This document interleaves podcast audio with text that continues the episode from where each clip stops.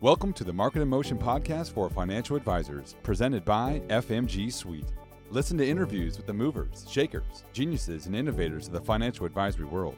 Visit FMGSuite.com to discover more great resources and products to transform you into an extraordinary marketer and grow your advisory. And now, without further delay, the Market in Motion podcast for financial advisors. Hi, everybody. Mike Woods here, one of the founding members of FMG Suite. Welcome to the Market in Motion podcast for financial advisors presented by FMG Suite. Today I'm speaking with Andrea McGrew, USA Financial's Chief Legal and Compliance Officer. We talk a lot about regulatory stuff on today's podcast, so I suggest you turn the volume up. First, we take a deep dive in the SEC's modernized marketing rule for financial advisors. Andrea helps put this new rule in perspective and gives some insights into what she believes the firms will start adopting the rule that allows for advisors to put testimonials and endorsements on their websites. Next, we flip over to regulation best interest.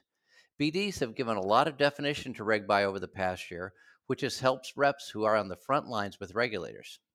It's a fast move in 30 minutes. Andrea has some detailed understanding of the industry and offers a number of insights throughout the half hour. So I hope you enjoy the podcast. Spread the word. So, Andrea, it's great to have you on the podcast today. Oh, thank you so much for having me. I'm really thrilled to be here. Great. Well, before we dive into uh, some of the meatier stuff on compliance, can you give us a quick intro about yourself, an idea of uh, the range and scope of what you do at USA Financial? Yeah, sure. Happy to. Um, as you mentioned in your intro, I'm USA Financial's Chief Legal Officer and Chief Compliance Officer. And I think, like most people in our industry, at least those I've talked to, I sort of fell into a career in financial services and compliance. And it's shocking to me that of all the people I've talked to, almost nobody um, has said, you know, yeah, I, I started out on my path wanting to be in the financial services industry. And we all kind of just sort of happened to end up here which is a whole nother story and conversation that we need to change. Um, but I was one of those people, and it was just kind of a happy accident, I guess you could say, that I ended up where I am today. And wearing the chief legal officer hat and the chief compliance officer hat means that my obligations at USA Financial are very broad and varied in what I do from the you know day to day. So my day can encompass everything from filing articles of incorporation for an entity that we're creating or you know handling a FINRA or SEC request and literally everything in between. So um, it, it definitely keeps things interesting. It's not boring. There's a lot to do. Um, but I think more than anything, I really view my role as a partner and a protector. So, regardless of which hat I'm wearing, um, my goal is to partner with different teams, different people to sort of advance the goals and the missions of that group. And so, you know, internally as chief legal officer, I partner with the other execs here at USA Financial, and I have some really talented and impressive teammates truly. So working with that group is really great in terms of moving our company forward.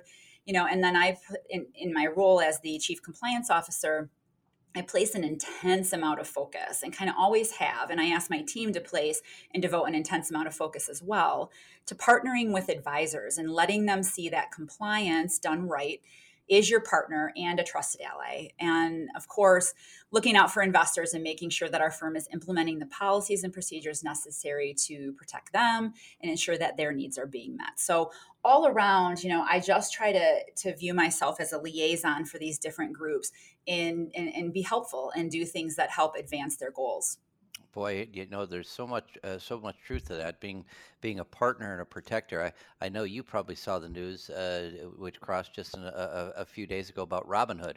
I did. Robin, Robinhood had to pay a seventy million dollar fine. Yes. Uh, from yes. now, now, now, you look at Robinhood and you say, well, could they have been protected against that? I'm, I'm not sure how because they were doing so many things that were so cutting edge. But boy. Um, seventy million dollars worth of protection. That mm-hmm. uh, that's, a, yeah, that's a pretty hefty hefty fine. Yeah, I was, you know, Robinhood, give me half of that, and I will absolutely do whatever I can, you know, to help. Because I do think, you know, I think what we try to tell our advisors is that um, my goal is to help you achieve your goals, and there's usually a way to do that. That is also compliant. Um, we may need to be creative we may need to look at everything and see how you're doing, what you're doing in your business, what you want to achieve.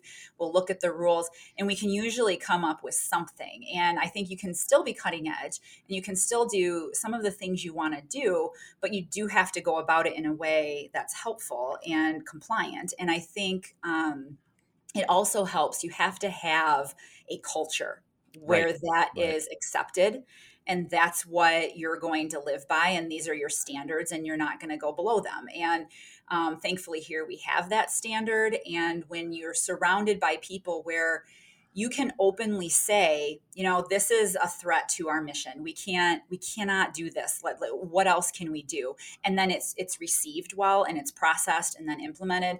That's what i really think you you need to have in order to avoid things like that Boy, it is so true to have that in the culture and in the have it in the fabric of the organization. Because as I was explaining to people yesterday, Robinhood simply can't go back to FINRA and say, "Sorry, we'll try no. harder next time." Nope. Yeah, they, that's they, not acceptable. That, that's not that's not okay. They've yeah. got to, they've got to come up with a whole plan. They've got a, more like a, a more of a compliance business plan about what mm-hmm. they're going to do, how they're going to change, how they're going to approach it, how they're going to measure it. Um, it is a uh, it's it, it, it, so it clearly wasn't quite in the fabric of what Robinhood had, but now this may change all that. Yes, and I you know I think there's a part of my compliance heart that always just sort of um, breaks for any entity because I mean, in this industry, there's so many rules, there's so many things, and Robinhood had a lot of things playing on them that yeah. you know some of us are the other firms we don't have. You know, like they had so many public like you know people committing suicide and these awful oh. awful things that really you know paint the whole situation in a different light um, but i think that you know you just really have to embrace it and you have to f- figure out what your core values are and you can be compliant with those things it, it, might you have to be a little creative sometimes and you have to work really hard at it but i definitely think there's always a way to stay on the compliant side of that line yeah there is, and it's uh, like you said, if it, it becomes part of your culture, part of your fabric, um, it's it's it's more of just the way you're doing business. So right. very true. Right. All right, Andrea, let's talk about uh, let's uh, let's start and talk about a couple of regulatory changes before we get into some more firm specific and then some stuff that you're doing. Um, Yeah. let's start off with you know the the hot cake of the year. Really, it's the uh, the SEC modernized modern. It's the SEC modernized marketing rule for investment advisors. And Right. you know, I always say first, you know, it's great that the SEC is updating the 40 year old rule. It shows that the regulators are moving in the right direction. Um, but it's uh, it was it was quite a um, there's quite a lot there. So I wanted to get your Yeah. perspective on the new rule and give us uh, give us your thoughts about industry adoption. Yeah. I mean, talk about a rule. That was a lot of pages um, to Yeah, read 500 500 pages. Yeah, it was hefty. yeah. So there was a lot of material, and it's it's super funny because um, you know we've had some questions, and our advisors are great, and and they're pretty patient with with these sort of things. But we've had some questions about you know what when can we use it? What are we? And I'm like, we gotta we gotta slow this down here because um, it's not also when the SEC writes these rules, you've seen them, you know, they're not a bullet point of do this, do this. This was a narrative basically of about Right. 400 pages that Yeah. You know, in talking about all the comment letters, which actually do play into, you know, how they perceive things and, and can give you some compliance guideposts to tell you, well, okay, if we're going to do it, this is what they've said based on these comments. So we, we want to do it this way rather than this way. So all of it really is important to read and digest, but it takes a long time to digest. And, you know, there are so many facets of this rule that I think people may not have realized because, of course, the big hot topic in it was the testimonials. That's the Right. one, you know, that's the thing. You that's what you hear about. And I can, you know, I'll touch on that a little bit more, but there's so much more to it than that. You know, there's performance reporting issues and um there's issues related to you know how you work with lead generation companies and what that entails and you know is that a testimony is it an endorsement like so there's a lot that goes into it that firms have had to kind of step back analyze their relationships analyze their contracts you know think about how they want to allow testimonials look at performance advertising that they review approve put out there um, there's a lot to it. So I think that what's pretty telling about that is the distance between the effective date and the compliance date. That is right. a long time. I mean, we're out into end of next year before this thing has to be actually complied with. And so I think that speaks volumes to how much work needs to be done and how big of a rule it is. And like you said, I mean, the thing hadn't changed in forever. And so um, you gotta you gotta process that too, because we've been working with this same framework for such a long time. But I, I do think it's good that they made the change because um, this industry, the people in this industry, we reinvent ourselves regularly because there is so much evolution in what we work with. I, will never forget one of my mentors um, and an incredible, just an incredible legend of a securities attorney. And he was one of my professors in law school, um, Hugh Makens of Warner Norcross and Judd. He told me when I first started that it takes about 10 years to become proficient and then they change it all on you. Um, and that's very true. There, you know, my experience has been now yeah, that's absolutely true. Um, except for this. This was the one rule where this was the constant. This hasn't changed. You know, this is what we know. Um, and so I think that it, it needed the updating though, because nothing I think in the past 40, 50, 60 years has changed more than how we communicate with each other.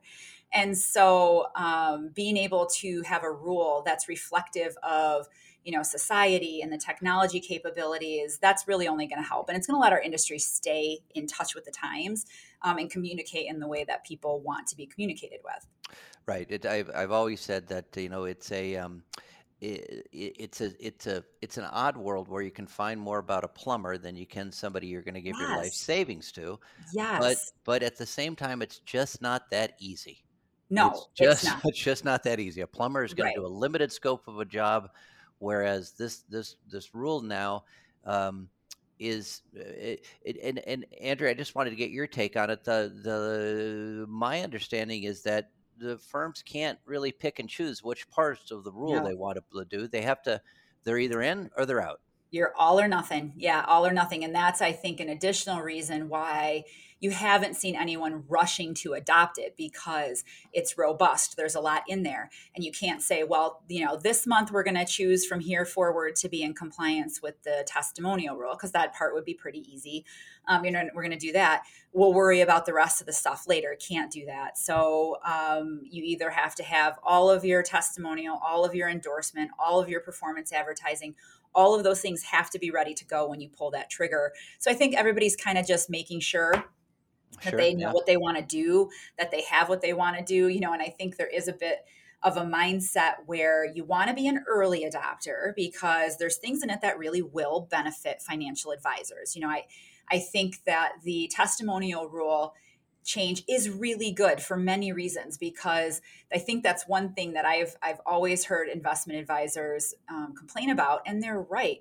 You know, you they can't have anybody give any sort of indication of how it was to work with them, and what is that about? I mean, you, these are the people like you said you're trusting with your life savings. Um, it's like I when I try when I need a new doctor, I go to somebody and say, "Hey, who do you see? Do you like them? Do you not like them? What was your experience?" And it's because these things are important. And so, um, and we've become a society where everybody's opinion is absolutely important. We need to know what other people think. There's a whole profession right. of influencer, exactly. right? right? Like you, yeah. I influence you to like these things or go to these places. So ignoring the fact that, you know, somebody's not going to want to ask or read about another person's experience is short-sighted because they do.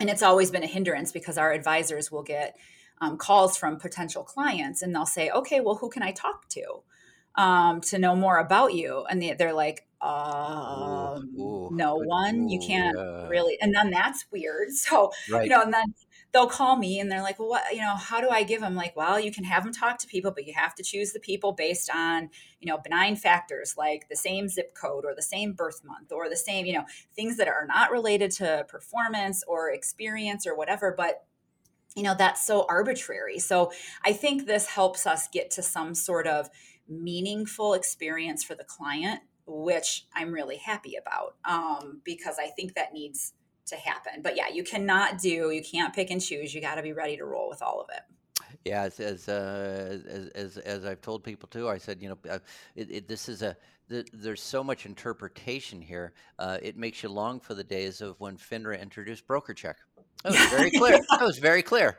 Dot the Simpler you know, dot, dot the i, cross the t. I got it. I need it Yep. on every on every page of my website. Perfect. Got it. Okay. Oh yeah. Yeah, absolutely.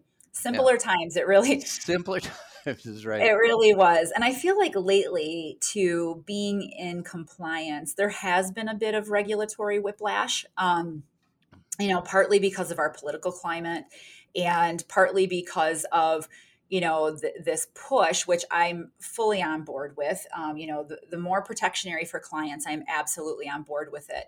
Um, because there are bad actors, but I think 99.9% of this industry um, at least the advisors I know, they are trying to do it right and they want Sure, to do it right. right. And you know, it ne- it would never cross their mind to not do something correctly. So, you know, so our industry gets a bit of a bad rap um, because it's you know you're talking large amounts of money and the the, the wrongdoers. It's, it's public and it's obvious and you know it's salacious so you get to hear about all of that but most of them are doing the right thing um, and Right. so exactly. you know from from that perspective i support any changes that we make because you know i look at it and i'm like you know anything we can do to move the industry forward and make it easier for clients to do business with their advisors i'm all for Boy, it, it, it's true. It's true, and the um, um, uh, making it a little harder kind of helps keep the riffraff out, um, Yeah.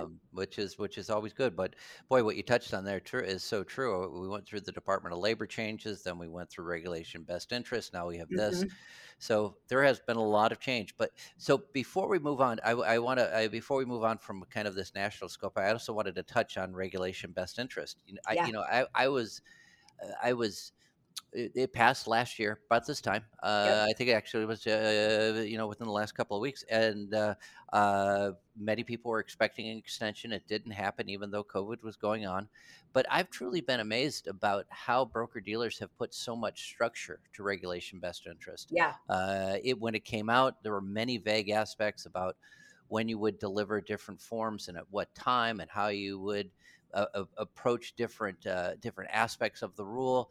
But boy, uh, you know, I, I'm I'm a, I'm registered with a broker dealer in Florida, and I went through their continuing ed this year, and it was extremely thorough. yeah And I mean, it was it it, it went from kind of a, an amorphous uh, set of instructions to I've got a playbook. I've, I know exactly what to do where. So, what my question to you is, what do you think is next for it? Do you see the regulators revising the rule, or do you see them making smaller adjustments under the new administration?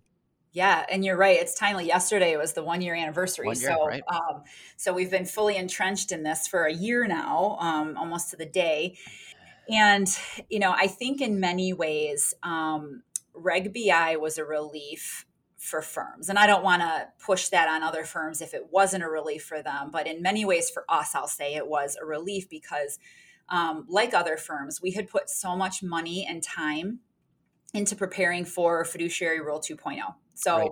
you know and that in all my time of doing this i have not seen a more expansive or harder to digest rule than that rule um, rabbit holes unintended consequences. You go down one path and you're in deep and then like did we even contemplate this? Can this even be done? I mean those were the questions that you're asking and so that rule was very unworkable in the way. And i think because of the the difficulty in complying with it and even doing the things that were expected would have been um, more of a harm to investors probably than it was a help um, to be quite honest. So you know but everybody put a lot of time into that and that was a drama for the ages and so after putting all of the money and time into that infrastructure and the policies and the technologies when reg bi came along at, at least you felt like you could somewhat shift some of those efforts Right. over right. to and that's what we did you know we when we the things we put in place in anticipation of the fiduciary rule a lot of them we kept in place because we figured something's going to come down the line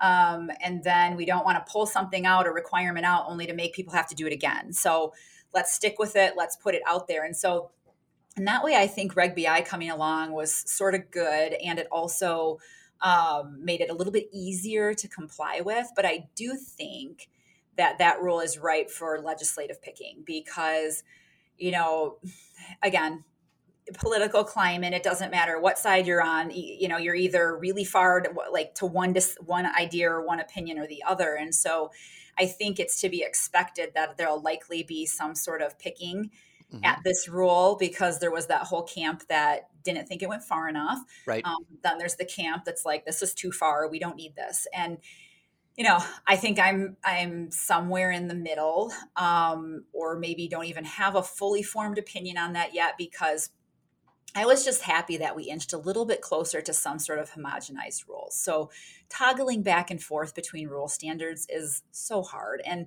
you know it's not how advisors work in their day-to-day business. So you know we don't they don't sit with a client and say well you're i'm going to sell you a variable annuity so let me put my suitability hat on. And then now i'm going to talk to you about a managed portfolio so now i'm going to put my fiduciary hat on. That's ridiculous. They don't do that you know.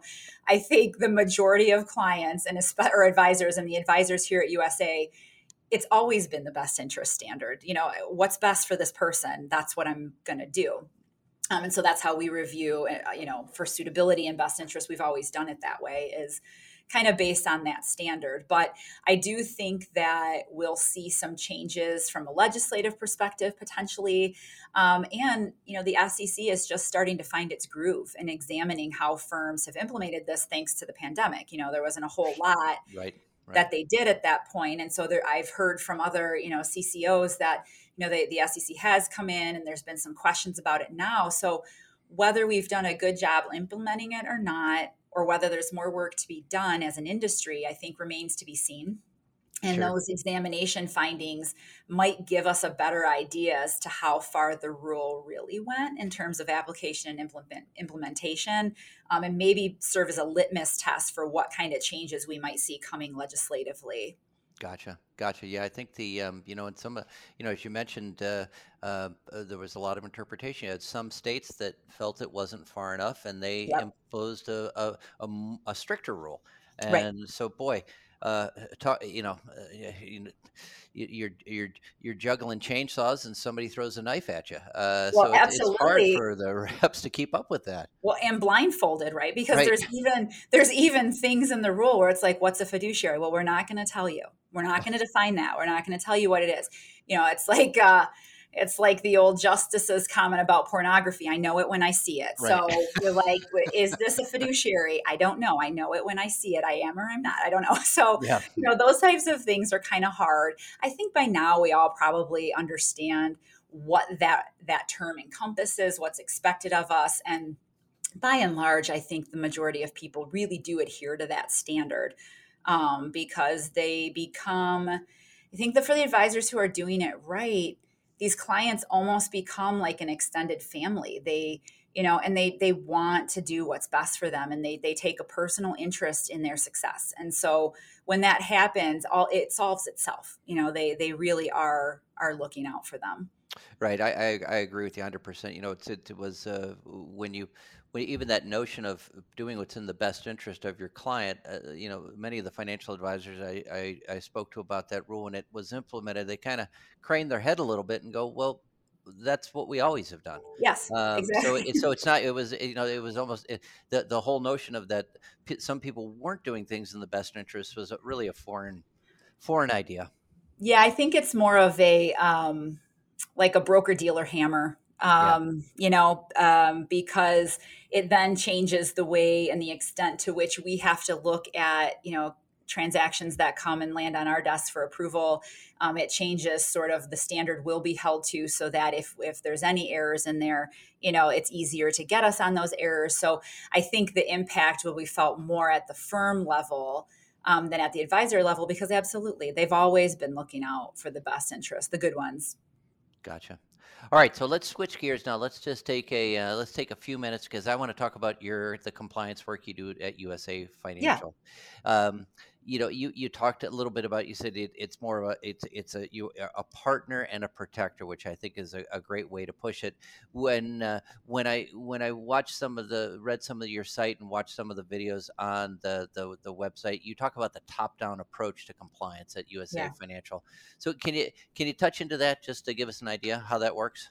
Yeah, I yeah I think um, partnership the partnership mentality has kind of always been my compliance approach because, you know, it just working together is something that I've always done. I, you know, I was a collegiate swimmer and I've always been on teams my entire life. So to me, it's foreign to not collaborate. It's foreign to not try to work together to achieve a common goal. That's kind of what's ingrained in me. So to me this is just another team you know our advisors are my team and you know my, my our you know our usa financial employees are my team. And so we got to look out for each other and we have to collaborate with each other and work together to achieve our goals. And you know that kind of mentality is really easier to implement when you have the support of your higher ups you know? So i've been really fortunate that our ownership um, respects that that I have a seat at the table as compliance and that you know it's not just dismissed as you know the the old business prevention department that I hear so often. um, you know, if I had a dime for every time uh. um, that one was thrown out, I, you know, I uh. wouldn't probably have to be working anymore.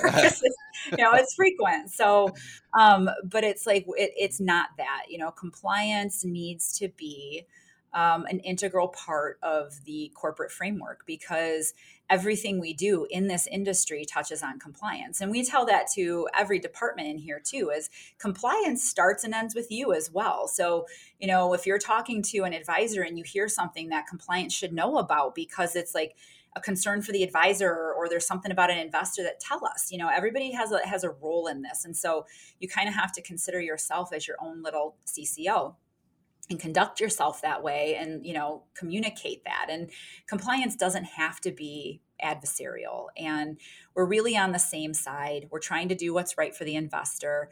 But you know that relationship has to be built on trust and respect and i get that. So before i can get any of our firm's advisors you know to see me as their partner um, they have to trust and respect that i'm going to respect them in turn. And you know, I, I always tell our advisors uh, when they first come on, I'm like, I can promise you that I will respect you.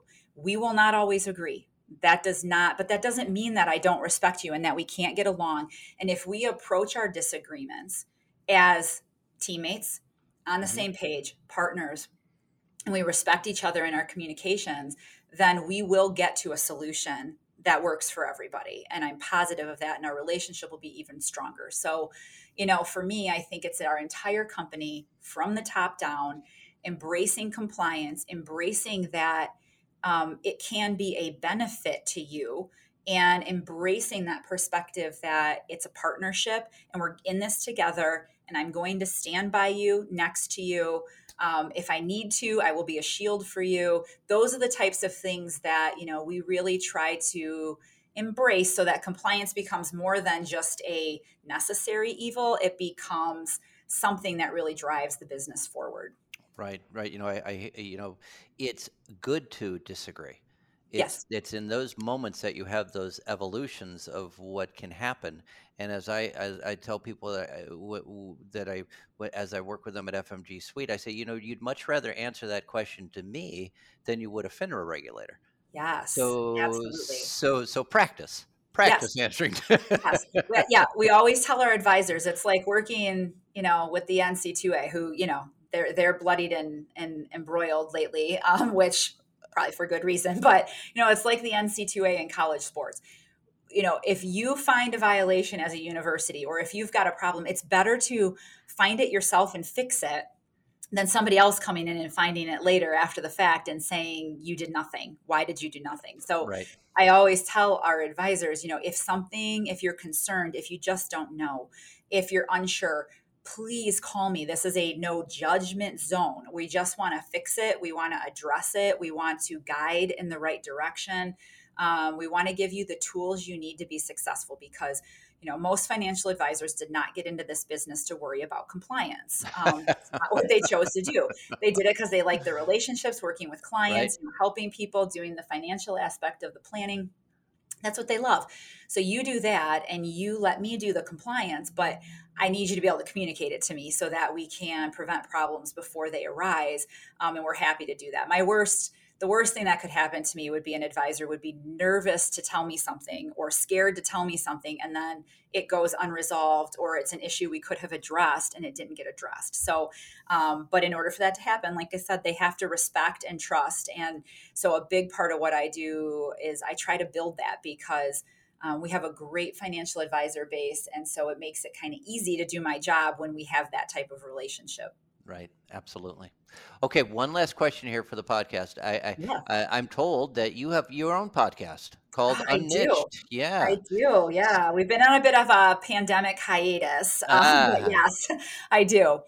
So give me an give a, what inspired you to create it, and kind of give us a what it is about, what inspired you to create it, how I can get it, all that kind of good stuff. Oh, sure, yeah. Um, well, it's available anywhere you get your podcast, so iTunes and Spotify, all of those. Um, but you know there were a few inspirations for it. Um, first i would say it was being viewed myself as a small specialized segment of the financial industry. As a woman you know sort of a quote unquote outsider to the boys club because um, it is a very male dominated industry and always it traditionally has been. Um, and seeing so many incredible smart sophisticated capable female advisors um, get treated like they knew nothing or they had nothing to offer and that was frustrating you know and i've i've i'd seen it time and time again. And then you know the second inspiration that kind of took that sort of um, frustration at seeing that mentality and kind of kicked it into something actionable um, was actually mark tibergien and um, he doesn't even know this because i don't know him personally um, but and I think I maybe made some sort of comment on a LinkedIn post of his and thanked him for it, which he liked. And I was thrilled because I'm like, oh my gosh, you know, Mark Tibergien liked my post. But um, when he was the CEO of Pershing Advisor Solutions, he presented a white paper at a conference and it was titled Women Are Not a Niche Market. And that was really powerful because when someone as influential, impactful, powerful as him, recognizes and calls out your group and says, we need to stop segmenting this group. We need to stop treating them as if they're all the same. Um, and these antiquated and likely always had been incorrect stereotypes about what women in this industry needed. Um, it was really inspirational and validating.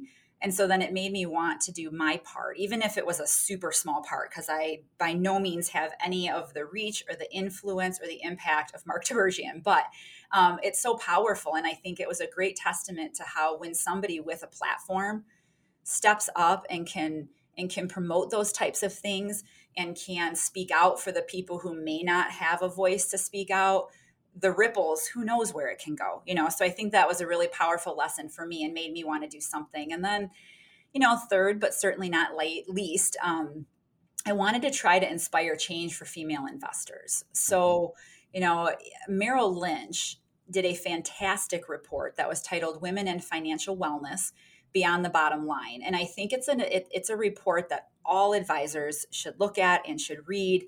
Um, male advisors, female advisors, everybody, because you know women were estimated in 2020, so last year, to cross the line of controlling 22 trillion dollars of wealth in the United States.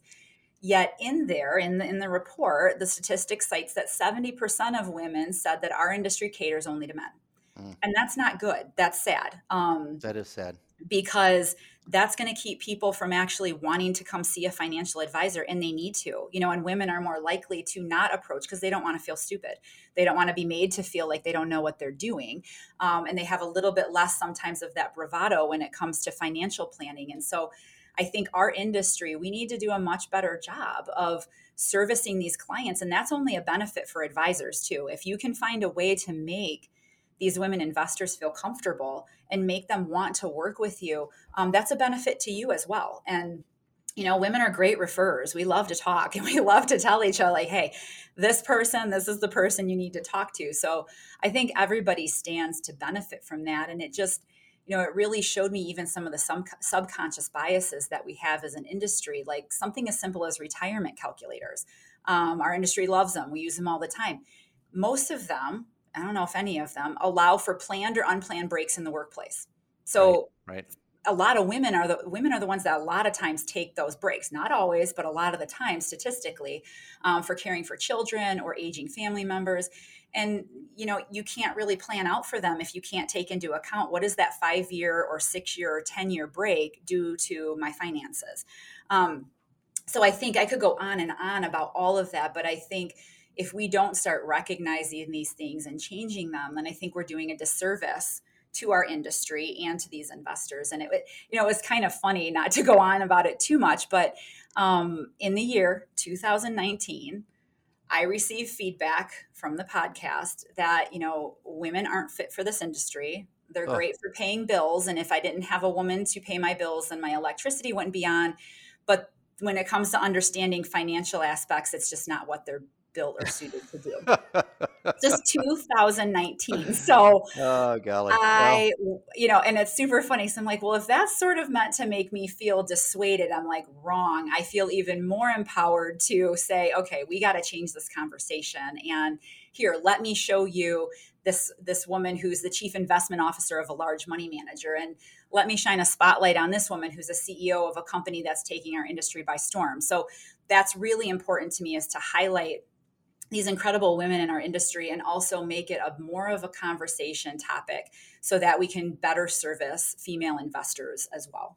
Golly, yeah, that's uh, uh, it is. Um, sometimes you just have to kind of sit back and kind of go, hmm, golly darn, uh, yeah. I just don't get it. You know, I, well, one of the, um, you know, one of the things that always sticks out with me in some of the reports that I read about uh, the difference between women and uh, men investors is women tend to be more patient. They tend to yes. have a better, uh, they tend to, you know, give things a little more time. And, uh, you know, you look at that and you go, okay, well, how could I, how could I embrace that aspect and bring it if as a man understand that a little more yeah. because because because women over time tend to do better and it's probably has to do with that patience and uh, you know you read all the studies about people you know that are too quick to jump in and out of the financial markets and yeah. you know it, it starts to all kind of come together in a grand mosaic and um, uh, but then you get some comments like you do that uh, it, just, just kind of go huh okay well there's one in every crowd there is, and you know, and I've I've also received so much support, and we have so many advisors who, um,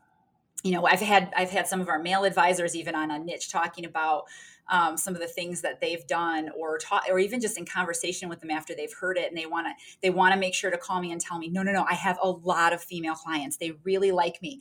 I'm like, that's awesome, and that's great, and that's what we're trying to promote. Is that I mean, really, the whole point and the reason we named it unniched is just don't think of everybody the same. You know, just right. because you might be trying to appeal to women, think about whether that mailer needs to be pink. You know, it, maybe right. not. Um, right. So, ju- or you know, if you if you plan an event, does it have to be like, um, you know, making floral arrangements, which actually happened at an industry conference. So, like, I think those are the types of things just to rethink about. You know, are we placing some sort of emphasis on things strictly because of gender?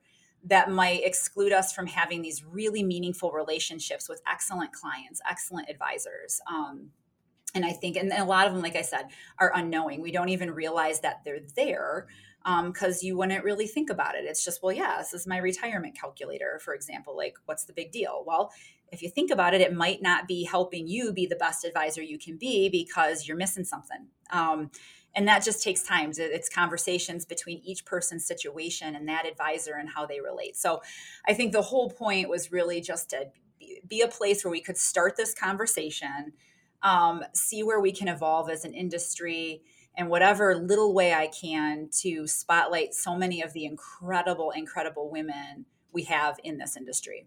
Gotcha. Well the, the podcast is called Unniched, everyone. Uh, I'm going to download it today and oh, take thanks. a listen to your mo- most recent one. Uh, I, I think it's, uh, uh you know, uh, it, it's always great to hear different voices and uh, kind of get that a different perspective. So, um, Andrea, I can't thank you enough for being on the podcast today. We learned so much. We kind of we went through a lot of stuff, and I greatly appreciate your time.